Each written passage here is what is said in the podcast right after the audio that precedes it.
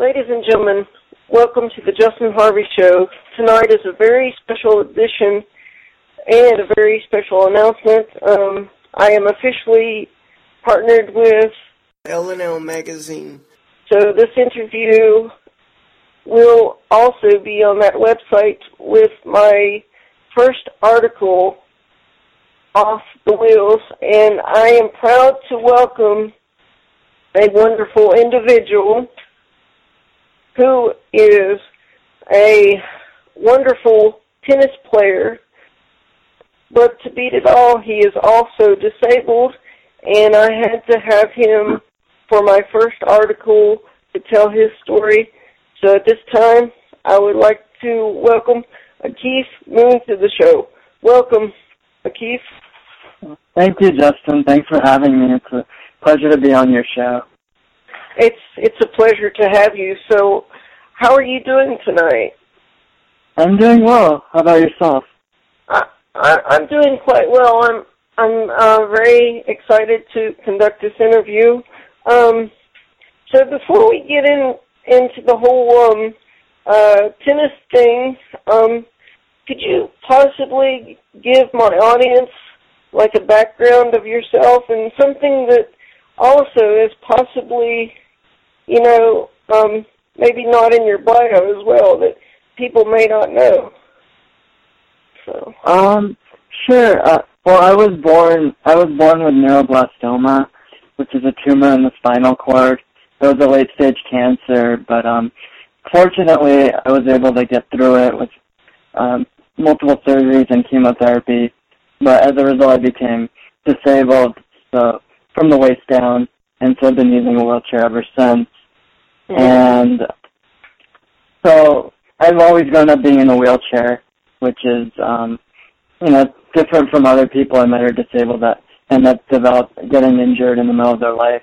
So it's a little bit different. But um, since I was young, I always wanted to. I want my parents wanted me to stay active, so just mm-hmm. getting involved in the things like tennis. Um, that's they put me in things like tennis, kung fu. I've tried, also wheelchair racing, things like that. And but tennis is the sport I fell in love with. Mm-hmm. And um, so at this point, I'm a tennis player, and I have a long-term goal of making the Paralympic team. And um, also, you know, I, I have a I I got my undergraduate degree at UCLA, the business a mm-hmm. business degree, um, a business economics degree, and then I also um, went to grad school and got a master's in sports management. Oh, oh wow! Yeah. Oh wow! And, and I understand that um, you've also been featured on uh, the Jay Leno show. Do you want to talk a little bit about that? Oh yeah, sure. So after I graduated from college from UCLA, I was looking for a job, and um, I was able to get into this the special program at NBC. They call it the Page Program. Some mm-hmm. people may know. Some people who watch 30 Rock would know what a page is, but it's basically a good training program where you work in the guest relations office and give studio tours. And a big part of that also is the where we got we help at the Jay Leno show, helping seat the audience, and that was a that was an awesome experience where you got to be, you know, we're the pages were single-handedly responsible for getting all the audience situated inside and uh, helping out with the lines and everything like that. But wonderful experience, and at the end of the program, I was able to meet Jay Leno, which was pretty awesome. Mm-hmm. And it's it's kind of sad that you know he just finished, you know, uh, his show just finished and it's moved on to another host. Um, but I definitely miss that time. It was a great experience. Oh wow! And, and also, um, be, being disabled, and also I'm a disabled individual. But from from your perspective, what was it like being in school and being disabled? Oh yeah, sure. So uh, I'll admit it was difficult um, at times when I was younger because you know I I felt like I was out of I was different. You know I was thinking, oh, why am I in a wheelchair? Everyone else can walk. And then I had little situations like for you know phys- PE or physical education, I was put into what's called adaptive PE, and I didn't, and that was separating me from other you know, the rest of the kids, and I didn't really like that. And finally, I was able to say, you know what, I can do the other things too, just like everyone else. Mm-hmm. And so finally, I was able to get into the regular PE with everyone else. And the, I think the struggle for me was just trying to become integrated with everyone else, not always having to feel out of place, which I had felt at times. But as I've grown up, I've learned that it is okay to be different and unique, and everyone has their own challenges. And mine is, you know, my disability. But as you know, and as you know, and people have maybe read the um, one of the articles I was posted uh, in the Legend, the Legend magazine. Um, that I've been able to do a lot of great things as well, so that hasn't stopped me. And um, one of the big things I've wanted to do is learning to become independent, and that's what I've been able to do. And I think as a disabled person, I don't know about you, but independence I think is one of the key things we strive to have. Oh yeah, And, but I think, yeah. It- And I think even able-bodied people, you know, they want to be independent. You don't want to rely on anyone else. Mhm. So, that that's why I tell able people, you know, don't take it for granted because one day you might have it and then the next it may be gone. So, you know, be thankful for what you do have and what you don't have. So, oh yeah, yeah, definitely. And I, I'm always grateful for what I do have and all these opportunities I've been able to that have been presented to me because of mhm, mhm. my persistence and you know trying to achieving the goals that I've aimed to achieve. Mhm. And you've also done some work in the White House, I understand, correct? Uh, yeah, so it was interesting. I well, it was my senior year of college at UCLA, and my dad always encouraged. um Well, he encouraged my older brother and then myself to go to DC and do an internship. So the year before, my brother interned with Senator Feinstein. So, um, and my senior year, I applied through a program at UCLA to get into the DC internship program, and I actually didn't get in the first time, so I tried again. Mhm. And then after you get in, then you apply to different places to intern. And I never thought of applying to the White House until my dad told me to apply. And I remember telling him, yeah, like I have a chance. But, you know, I listened to him because he always taught everyone in my family to aim high. Mhm. And so I applied, and sure enough, I, I was able to get in, and it was it was the best experience of my life. It was once in a lifetime experience that I'll never forget. And personally, it was a challenge as well because that that was the first time I lived far away from home, about three thousand miles away from home, and it was a little scary because I didn't know if I would be able to get around on my own, how the accessibility there was, but that was never never an issue, and it was a fun experience. yeah, Uh, I, I'll never forget. I can imagine how scared you must have been because I would have been, you know, e- even even though I would have enjoyed it because to me it would have been like a, an adrenaline an adrenaline rush to be in the White House by myself, you know, with no assistance, no no one whatsoever. I, I you know, I can't imagine someone actually doing it though. I mean, that's amazing. Yeah, no, thanks. And uh I mean, I did at UCLA. Like when I went to UCLA, I had my first. I think that was kind of the turning point where I became independent because I Mhm. decided to live on the dorms by myself, and kind of from there, I think I gradually started taking those next leaps and just taking that risk to you know see what happens, and that was another step in just making me feel comfortable traveling and living on my own for a long period of time without my family around. And now with tenants, I've especially last year, I traveled all over the country and you know been able to deal with all these different situations. And it's pretty cool that I'm able to. And I'm happy that I'm able to find a way to do all these different things. hmm absolutely. And how how did your family feel about you moving like thousands of miles away? I mean, were they scared? Were they frightened? Or you know? Um, I don't think they were scared. I mean, they always, my family always worries about me, but that's what, you know, that's what great family or great parents always do. But Mhm. they, they knew that, you know, I've, I was independent at the time, and they, they figured I would be able to do it on my own, and they're very encouraging, and, um, you know, they really helped me develop as a person, just you know, since I was little and just helping me with everything and, you know, letting me do things on my own as well. And, you know, they were very supportive and anything I did need, you know, I could always reach out to them.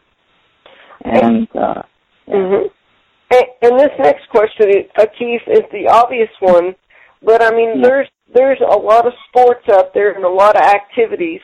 Why tennis? I mean, yeah. you know, out of all the sports in the world, what what really what really got you inspired and started in the in the tennis sport industry? Uh huh. Well, well, one of the things that I mentioned that was one of the sports that my parents had put me in at a young age. But as as I developed, I as I kept playing, I think one of the things, um, well, one thing I did enjoy being in tennis is when you go to these tournaments, you develop a sense of community, disabled community, where you have friends you could be around, and you end up running into the same type of players or same same people. So that was a big thing. But uh, with the sport itself, I think it was just the with with tennis. It just gives you. I think I think all sports are mentally tough. You know, there's a there's an element of being mentally tough, but I think in tennis, one of the things that I like is, like especially in singles, you're on your own in the entire match. You can't. Your coach is not allowed to help you during the match. They can only help you before, and then they can talk to you after. But during the match, if you're struggling, you have to figure it on your own. And there's parallels with that in you know my life where there are challenges I've had, and you just have to figure things out on your own without anyone telling you. People can tell you all these different things, but in the end, you're going to have to figure out on your on your own. And within tennis, it's fun because i have matches where I'm struggling, and I have to find a way to fight back. Whereas matches I'm doing so well, and then all of a sudden, the opponent changes something, and I end up uh, losing the match. But it's just, I guess, the element of having to figure things out on your own and the strategy involved is really, it's it's a good feeling, and I that's one of the reasons I really enjoy tennis as opposed to other sports. Oh, a- absolutely, and it's to my understanding, Keith, you're supposed to um, represent America in um, uh, 20, I think it's 2016 in the Olympics or something. Can you talk a little bit about that? Uh, well, I mean, that's that's the goal. I don't know, you know, I'm still working my way up in the rankings, but you know that's a goal um, I have, and you know la- the last couple of years I've been really starting to play compete more at a at a higher level and work moving myself up the rankings.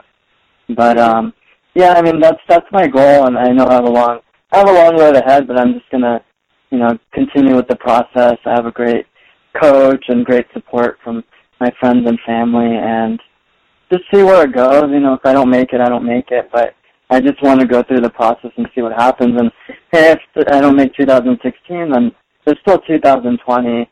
One of the cool things with in wheelchair tennis, as opposed, I guess, to able-bodied tennis, um, mm-hmm. there's people at you know past 30 or even older than that that are competing at a high level. So I still have a lot of years ahead. If you know, if I don't make it this time, I'm I'm 28 right now, but I, you know, I think I can go another you know 10, 15, 20 years. I played with people like double my age or even a lot older. So, you know, that's one thing that's cool about the sport. You can still compete at a high level even when you get older. Mm-hmm. Wow, that's amazing. Me and you are actually the same age. That's pretty cool. Um, if mm-hmm. if tennis was, let's just say for the sake of things here, if tennis was not available to you, if it did not mm-hmm. exist, uh, yeah. What other sport would you have chosen, or path would you have chosen? Um, that's tough because I'm I'm a huge sports guy. Like I love a lot of sports, and I've played other sports for fun. And I, I don't know which sport I would choose. I, I guess basketball, or even I love watching hockey. So mm-hmm. it'd be cool to try out hockey, even though there's a lot of contact and stuff. But trying maybe like the ice hockey or you know, like the sled hockey or even um or even like a roller hockey type thing. That would be cool. But I don't know if I can pick one. There's just so many I love all these different sports, so I think any of those, I guess basketball or hockey would be cool to try out. Yeah. have you um have you had the opportunity being like being in the um tennis industry? Have you had the opportunity to meet like some celebrity tennis players? Uh, no, I well, I'm trying to think. I mean, I've been to I've been to tournaments. Um, I mean, normally the wheelchair tournaments are separate from the able body tournament, but Mm-hmm. I guess I mean just kind of going as a spectator to these tournaments, or maybe once in a while certain tournaments, or maybe someone a special guest, or um, uh, a, you know, a, one of the tennis athletes um, that'd be there. Like I know one tournament I went to, I got I was able to get a picture with one of the Bryan brothers, who are great doubles legends. They're still playing right now, and also actually it's funny on the Tonight when I was on the Tonight Show. I had the opportunity to meet.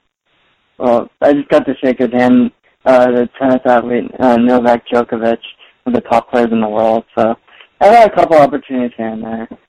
Oh wow, that that that's amazing, and and and also you inspire me, Keith, because I've I've been through something similar because I've had I've had you know major surgeries, you know, with my disability. Can can you talk about like some of the surgeries that you've had and some some of the troubles that you've had? Because I read your story, and then you would have a surgery, and then a rod would break or something, and then Mhm. you couldn't compete for several several months, and Mhm. have to go through the whole process again. Yeah, it's yeah. I had uh well back in 1998 was uh well one of the I when I was younger I wore what's called a back brace Mm-hmm. and because I have scoliosis so I had to wear back brace for the longest time and what one of the things that did it kept me from being independent I had to rely on someone else to help me put the brace on and then finally around when I was 13 the doctor said you know we could put a rod in to help you know straighten out your back a little bit better to correct the scoliosis and that would prevent me from wearing the back brace. So in 1998, I got the surgery done, and then what happened about that? Obviously, when I had the surgery, I had to stop playing tennis for a while, and then two years later, it broke, and then six months later, it, it was gonna break. It broke again. So I missed a lot of time from there, from not being able to compete, and or, or even just staying active in general, which is tough. Because throughout my life, I've always wanted to stay active. But the hardest time I think was in 2008. I ended up feeling a lot of pain in my back, and it was really excruciating pain. The day just sitting down would hurt, and I couldn't do any physical activity, let alone tennis. Mm-hmm. And so we had to go out and figure out, you know, what the problem was, and we found out the rod broke again. And around that time, I was gaining a lot of momentum with my tennis, and that was kind of where I decided to play tennis at a more at a higher level, where I found the coach that I'm with now, and having actually making that goal of trying to make the Paralympics in the future. At that time, I met with him maybe around 2005, 2006. So that time I was thinking maybe 2012, and I was really when after I put, uh, got working with him, I my game improved so much, and I started seeing some great results. And then, you know, this happened, and it took it took a few months to figure out what was wrong, and then I had to get the rod. I realized we had to fix um, the rod, the broken rod again, and it was a intense surgery. It was 14 hours long, and at there, I remember along the way, some of the doctors, which kind of upset me. They were saying, "Oh, you shouldn't be playing tennis anymore. I don't think it's a good idea. You're just going to aggravate your back even more." And I, I was really upset to hear that. I, you know, I was, I remember I was like crying to my dad, like, "Why are they telling me this? You know, I don't want to see this doctor ever again." And so I did have doubts along the way, but in the back of my mind, I always want to get back on the court. And so after going through this long surgery, which has been, which uh, now looking back, it's been, it, it turned out really well. My back feels better than ever, and I didn't think it would be possible going through all these major mm-hmm. surgeries. And since then, I had, you know, I had a couple setbacks. I had another setback having some other pain on my rib area that kept me out. But finally, in 2011, I was able to compete and started traveling a lot, and especially last year. And then, of course, and then at the end of last year, I started.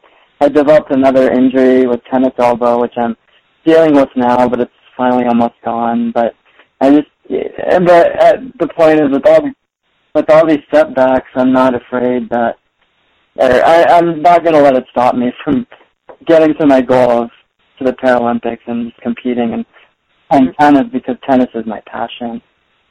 That that's a that's a great attitude to have. Now, during during these hard times, um, was there any time that um, you faced any type of um, depression at this time that you were, you know, having this trouble, and you know the doctor's telling you, you know, you're not supposed to play tennis and and this and that, and you know, kind kind of give us your family's perspective on what they thought you should do as well.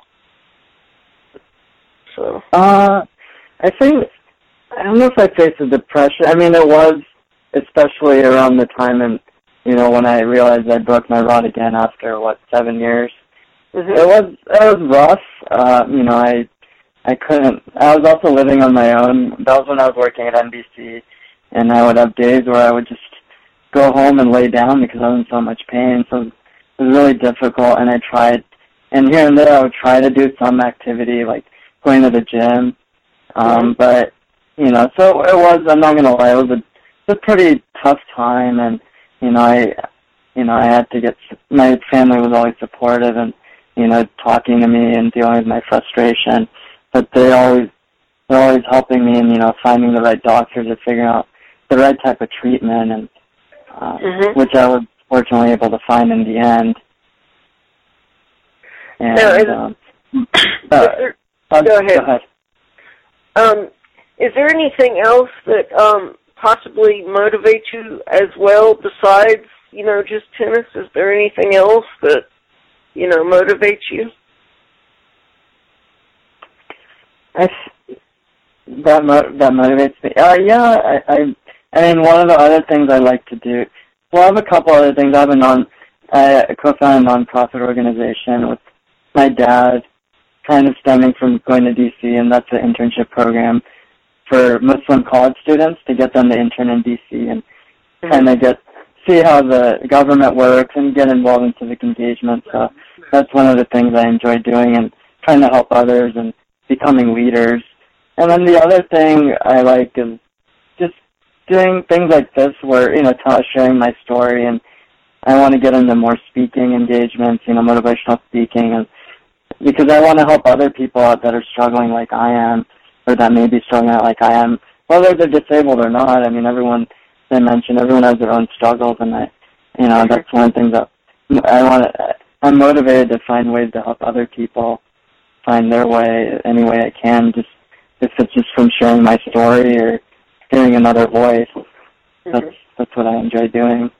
Well, in my opinion, Keith, I've only known you a short time, but I can tell you, you would be a great spokesperson for uh, sick children or, you know, underprivileged children that, you know, want to live their dreams, but they just don't know how because your story is just so inspirational that I, I think that if you did something like this in the future, I, I think that that would, like, make a total impact on, the community and on the planet. Uh, thanks, I appreciate that.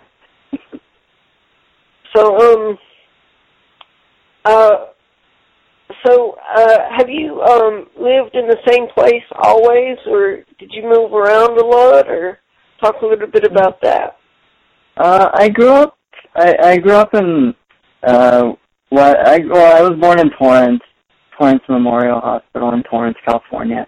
I've, I've basically been born and raised in Southern California uh, throughout my entire life. I haven't I haven't really lived anywhere else for any long periods of time except when I interned at the White House. I I lived in D.C. for a couple of months, but um, but I've grown up, born and raised in Southern California, spoiled with the weather. I love it here, and I don't know if I don't see myself going anywhere else, but you never know. Wow, wow. Yeah. Now, um, uh, I'm gonna throw I'm gonna throw a tennis name out there, and this is the only guy that I actually know. Uh, well, I don't personally know him, but that I yeah. know that plays tennis. What do you think of uh, Pete Sampras?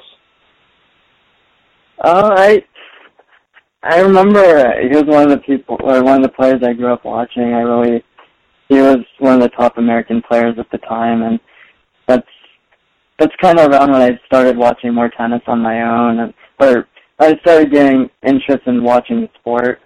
And you know, he was a great competitor, and, and he had an interesting you know game and the serve and volley game, which is cool.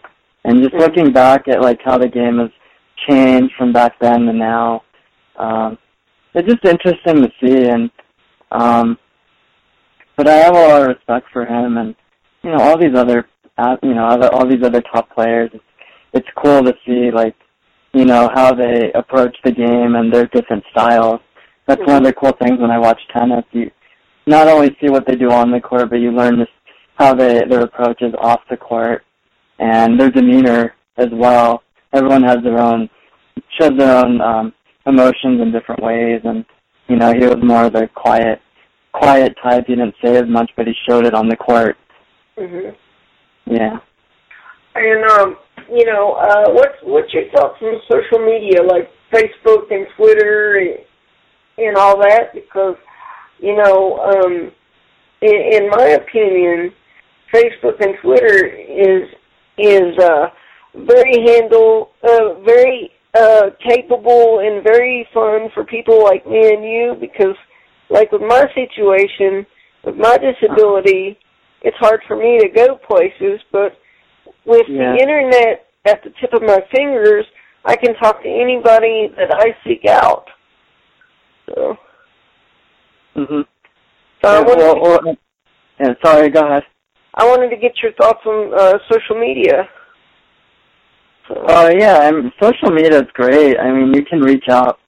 It's so cool. You can reach out to people anywhere in the world, not just within the country. And it's definitely a great way of just, you know, getting people, you know, connecting to people in different ways. Whether it's sharing a story online, you could share it with everyone in a quick second, or just, um, you know, people posting things online and saying, "Oh, I need help with this," and you can just with mhm. in you know in minutes you can find a way to you know answer them and and reach out to them. But yeah, social media is definitely great for um, you know people like you know that can't go around as much, but for just anyone in general because you're able to reach people across the world where you couldn't do that before. Mhm. So and especially I think nowadays to promote you know to a lot of people have their own Facebook pages or you know, post a lot of things on Facebook to kind of to share their own personality with other people and also by doing that helping other people like you know by sharing my story they'll spread across to other people and they'll share with their friends and things like that so i i, I think social media is great uh, Mhm. yeah And if you could choose one thing, Keith, what would you want people to remember you for? I would want them to remember me for the ability to stay resilient, not not giving up. I think that's one of the messages I like to always bring to everyone. Like I've had a lot of challenges, whether it's having to learn to become independent or, you know, trying to get an internship or a job or, you know, with my battles with injury in tennis, I think I've never given up, even though I've had struggles along the way. Always in the back of my mind, I'm, I, I keep, continue to keep going regardless of what anyone else is saying or anything that gets in the way. So I want people to remember me by how, how you know, don't you know how I haven't let anything stop me from doing what I want to do. And we have one life, you know, we have one life, and should be able to do anything you aim to achieve. Oh, absolutely. And um, you you drive correct and have like a like a van that you can you can drive and stuff. Uh, yeah, actually, about three and a half years ago. Well, I've driven since I was 17, and before I would use, I would drive a regular car, and just like any car. I think I, my first one was a station wagon, and all they would do is put in the hand controls in, and but I would still getting in. I would have to take apart my chair, uh, and then put it in. And it, it as I learned, even with having these back issues, it put a lot of pre- pressure on my back and my shoulders. So finally, about three, no, four years ago, I was able to find a dealer eh, not too far from me, and they were selling Honda Elements that came with a ramp. They they sent it to factory in Michigan and modified it with a ramp. So now I was able to have this car where the ramp comes out from the passenger side. I go in, I transfer, lock my chair in, and it's so much easier and convenient now. I'm not having to worry about putting pressure on my back and um, taking apart my chair, anything like that. It just it just makes things more simple, and it's I, I, it's a nice car too as well. I like it. So I'm very fortunate I was able to find that, and I think it's definitely helped a lot. But it's it's great. Like in terms of being independent, being able to drive is is awesome, especially here in Southern California. There's really no everything's so spread out. It's really hard to use public transportation, which is limited here. So it's another sense of freedom and there's some days I just appreciate that I, I am able to drive and get around on my own from place to place. So I love I love driving. So how how do you feel when someone calls you an inspiration? I I I like it. I think you know I, I I guess it makes me smile because someone is telling me that you know hey I, I'm I, or to me it means that I'm actually helping someone you know in some way that I'm inspiring them to become a better person or you know helping them with a goal or whatever that they aim to be doing. So it's it's a great feeling when I do hear that as well. Um, whether it's you know, regardless of that, I don't know if it's because you know if it's from just seeing all the different things I've been able to do or not. Um, regardless if I'm disabled or not. So you know, I I I don't mind it when people say that, and I think I'm happy when people say that I'm an inspiration to them, and you know, I'm hoping that. And to me, I think I feel like I'm helping them out. Mm-hmm. And and from reading your story, you have achieved a lot. I was because I had to read the thing twice. I mean, it was a lot of reading to do. I mean, because you've done so much. But um, uh, what what would you like to achieve for 2014? 2014. Well, I was definitely obviously getting through this, this tennis elbow injury and getting back on the court and you know competing, you know continuing to compete in these tournaments and trying to you know improve my game.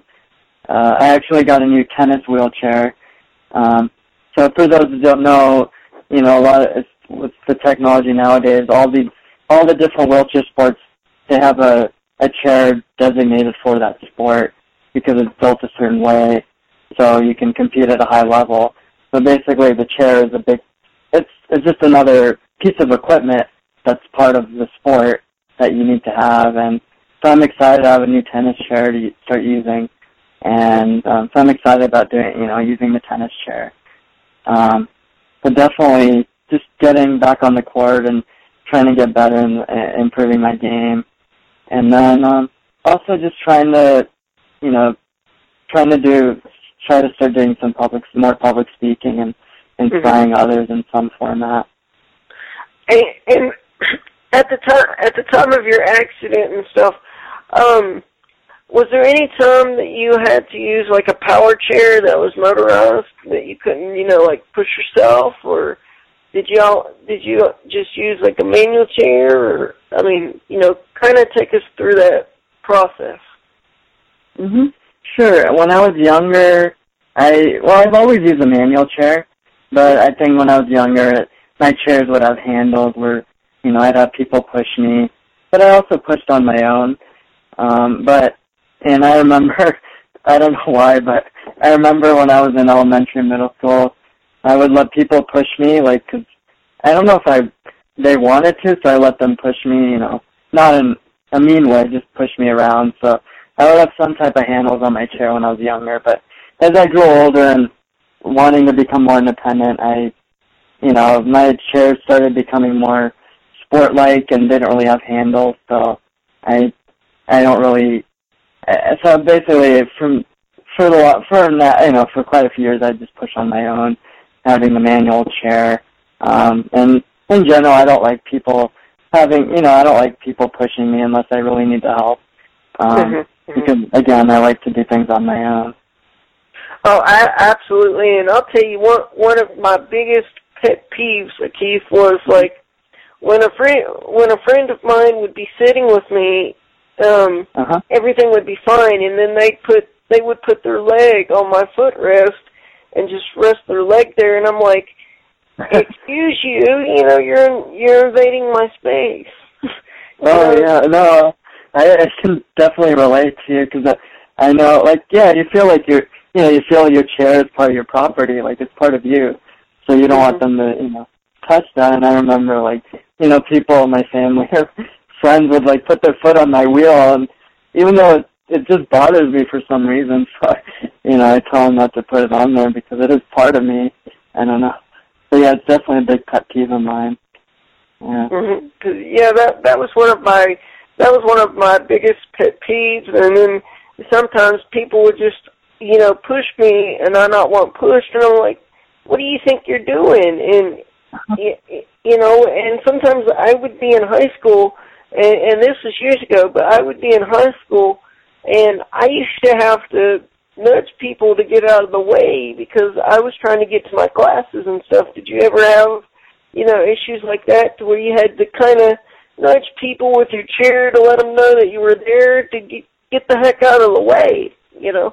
Yeah, sometimes I keep saying I should just get a horn so and people just move out of the way quickly. But yeah, no, it's I I would have to. I'll try to you know I always say excuse me politely to try to get through, and maybe I have to tap their shoulder or something to get them to move out of the way. But yeah, it, it can be a struggle, and um and just to go back to your point about like you know people trying to push you and stuff. You know I don't. You know that's you know that can be annoying as well. And one thing that you know people are, like I don't mind when people ask, you know, they ask you for help. That's fine because you know I I would ask people if they need help as well, just like any other human being. But you know, then when you say no, you don't, you know, you want them to just leave you alone. But there's some people that still think you need help, and then they try to help you, and that gets a little frustrating. But um, yeah, that's another little pet peeve of mine as well.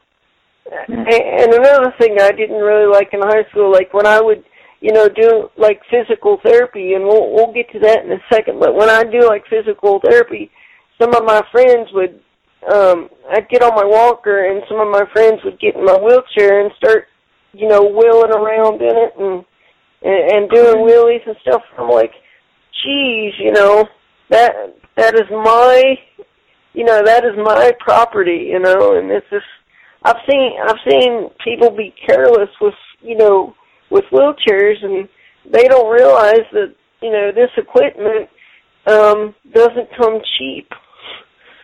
Yeah. So. Yeah, no, definitely. Yeah, I know. I mean, everyone is fascinated by the wheelchairs. When you get off of it, they want to sit in it and move around. But yeah, like I, I get worried that you know I'm like, don't mess it up or don't just please be careful with it because it is part of us. We need the wheelchair to get around. Um, so.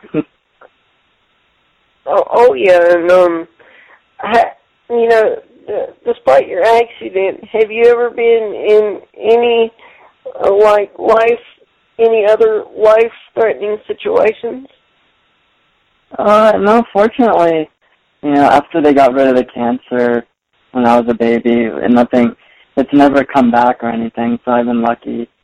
Um, but yeah, I mean, I, I haven't had any life-threatening incidents. I mean, I obviously went through major surgeries, but they were they're never life-threatening. I mean, of course they were scary, especially the last back surgery, which was 14 hours. But um, you know, and I had to be on a breathing tube for a while because um, they, when they went to the surgery, they had to deflate the lung, and it was normal to be on a breathing tube after, and that was a experience I never went through before, but you know, fortunately in the end I was okay, and I, I don't think my life was any ever in any danger.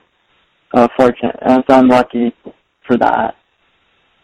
Wow, it's um, ha, have you ever thought have you ever thought about getting into like politics and and making a positive difference for um, disabled people on a political level? Um, uh, I've kind of thought of it. I, I mean, when I, you know, obviously entering the White House and everything, but I don't know. I mean, maybe on a different level, I feel like it can make an impact. I don't know. Definitely not running for office or any of that type of thing. Definitely, it doesn't seem to fit my personality to do that. Um, but I mean, I would want to help, you know, help in other ways by you know getting involved in an organization or you know doing speaking or something like that. I think I can make a better impact than you know doing it in that way, or at least um, I just don't see myself being involved in the political field. Mm-hmm. Now, now, if there if there is ever a time that you have to stop uh, playing tennis, what would your plans be then? Would you try to do coaching, or what would you try to do if, let's say, for instance, you had to stop? I mean, I mean, physically, uh-huh. you had to stop. Uh huh. Um. Well, definitely. You know, I think coaching will be cool, and then also, as I mentioned to you, I have a um a master's in sports management. So I would definitely, you know, use that degree again. I'm not using it right now. I'm, you know, working. My dad is a small business. So I'm working there right now, and you know, learning about running a small business. And um, but it's not sports related. So I would definitely, I would definitely go back into sports and try to get a job in that field, whether it's more on the business slash marketing side is what I enjoy doing, which I experienced through my internships. Um, whether it's tennis or hockey, about any of the major sports or working for a network or a team. So I would definitely want to go back into that um, if I couldn't play tennis. And definitely coaching would be cool just because I can apply my knowledge and help other people out that, you know, are, want to get, you know, get better in the sport and want to play. So I think, I think that would be fun as well. Oh, and I wanted to let my audience know that um, you can see uh, Atif's um, message in a bottle video on um, on the LNL uh, website. I'm not sure exactly what the web address is, but uh, um, I can get a hold of Gordon Racusa for my uh, for my audience if if they need that address to to see your uh, to see your video, and I'm I'm sure that your video your message in a bottle um, is also on YouTube. Uh, but uh, tell us about tell us about that day for your message in a bottle. Oh, thanks. Well, I mean, I enjoyed I enjoyed listening to yours as well. I thought yours was a great, you know, message in a bottle. And you know, before that, I was looking at what other people kind of just to see what the format of it was. But yeah, I I just I enjoyed doing it, and I just spoke you know, I just spoke from the heart, like about, you know, my message to people and just, you know, don't let anything get in the way and stop you from doing what you want to do, regardless of what other people are telling you and any obstacles that get in the way. So, you know, I enjoyed doing it and I think other people and my friends said it, you know, it was good and they, they liked how I, you know, I was very, I spoke from the heart. I wasn't, you know, reading from anything and I was just saying what I feel. Um, so I'm hoping that inspired other people or would help others as well, which mm-hmm. is always my goal. Mm-hmm. Mm-hmm. I I I think I think that's where me and you really relate because even though we're in different industries and and different mm-hmm. things, we want to you know we want to help people and inspire people because I just want to give you a quick example. Um, people in college told me that you know me doing a radio show was not feasible and I would never be able to do it and and um you know like you I've proved them wrong. I mean, I'm sure you've had people tell you even when you started, "Oh, Atif, you can't play tennis and you can't do this and you can't do that." Correct? I mean, you've probably had that yeah. somewhere. Yeah, I mean, I think I think, but I think part of it just, you know, uh, yeah, it's definitely frustrating, and I think part of it just people don't understand. Like, I guess they're not, uh, you know, they're not aware that we can do a lot of different things, and but I think, you know, once they you know, once they start meeting people who are disabled, they can see it.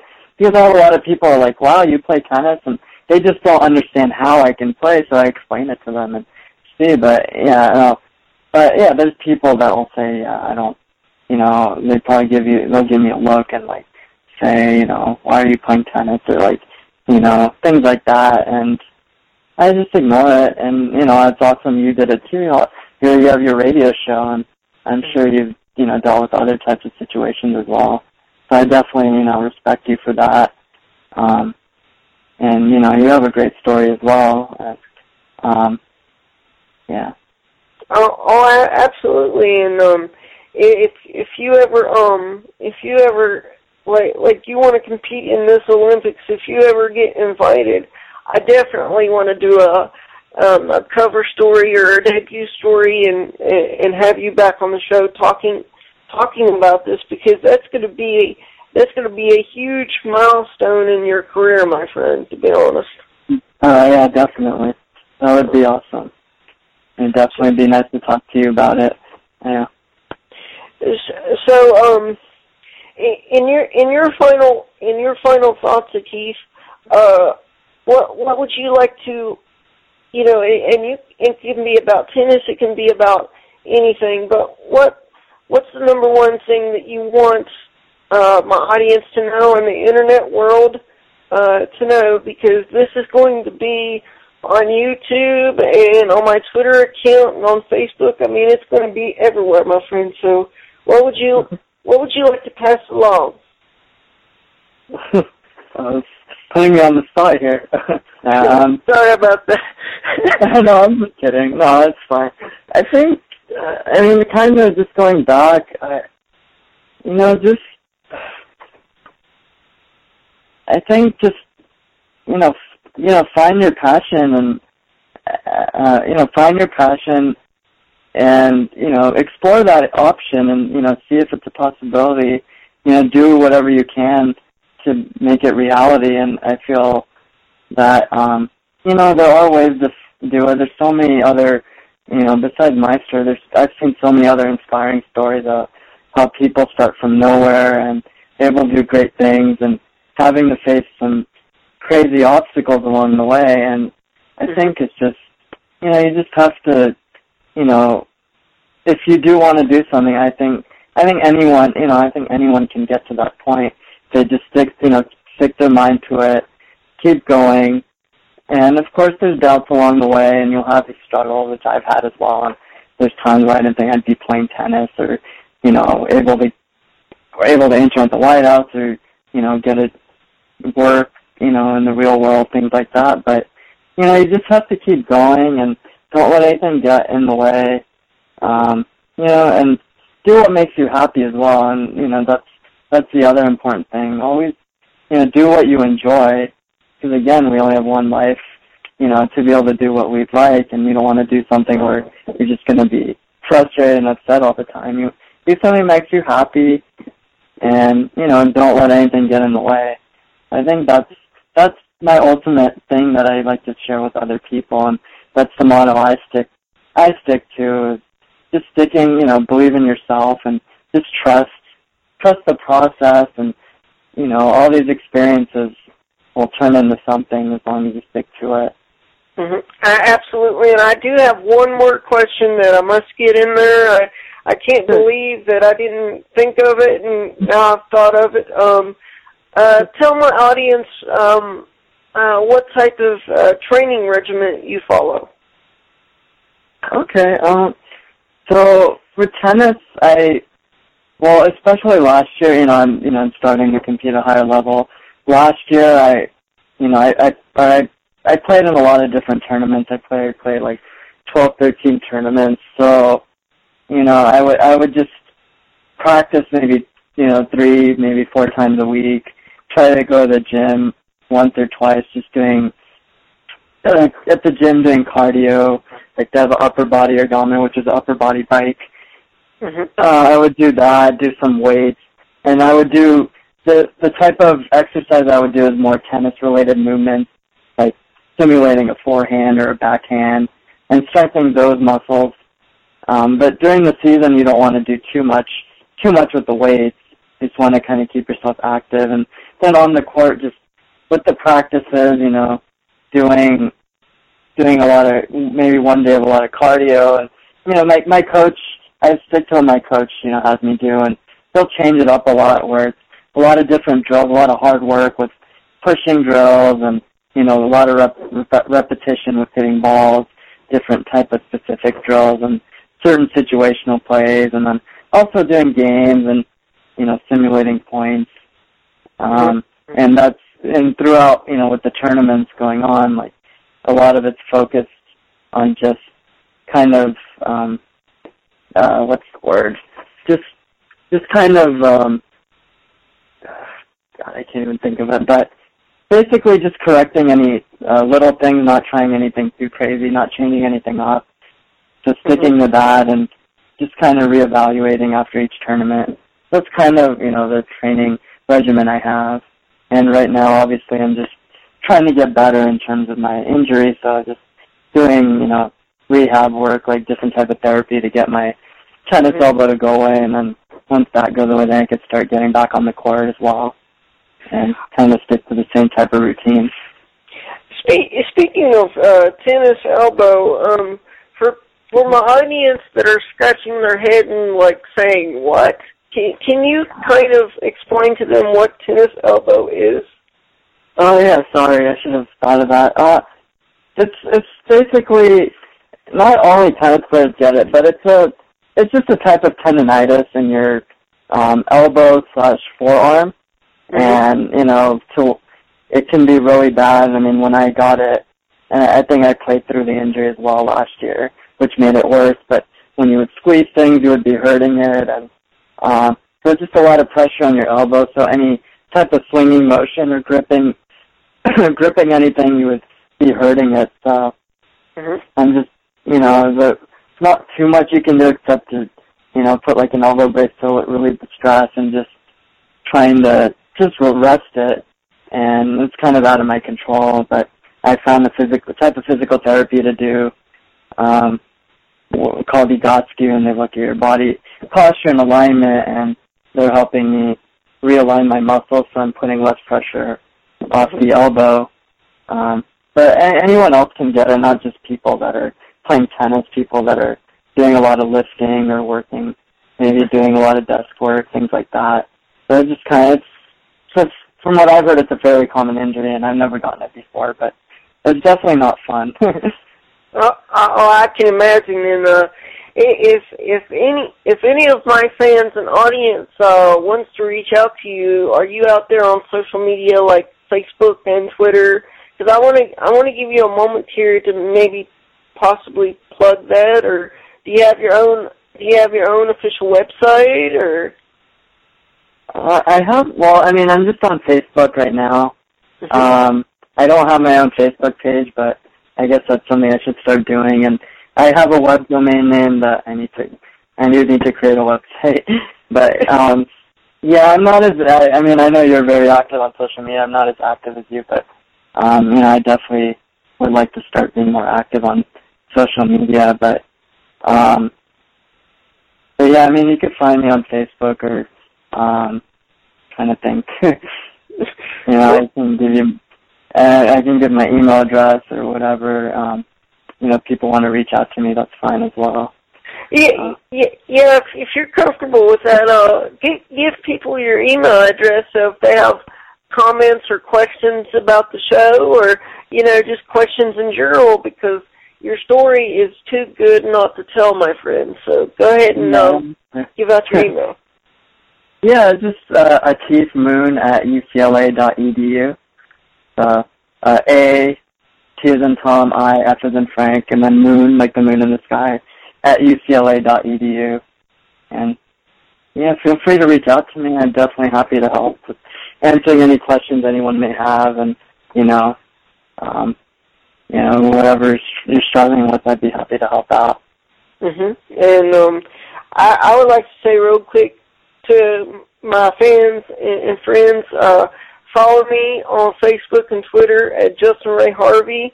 And uh, Atif, I'd like to say on behalf of the Justin Harvey Show and L&L, thank you for being on the show. Oh, thank you, Justin, for having me. It was definitely a pleasure to be on the show, and um, I'm glad you had me on. Oh, it, it's it's been a blast, my friend, and I, I'm sure that me and you will keep in touch uh, through email, and I will definitely want to have you back on a return show. And th- this has just been awesome. Yeah, definitely. Let me know, and I definitely would be happy to be back on the show. Thank So- you. But um, you you be safe, my friend, and I'll be speaking to you in the near future.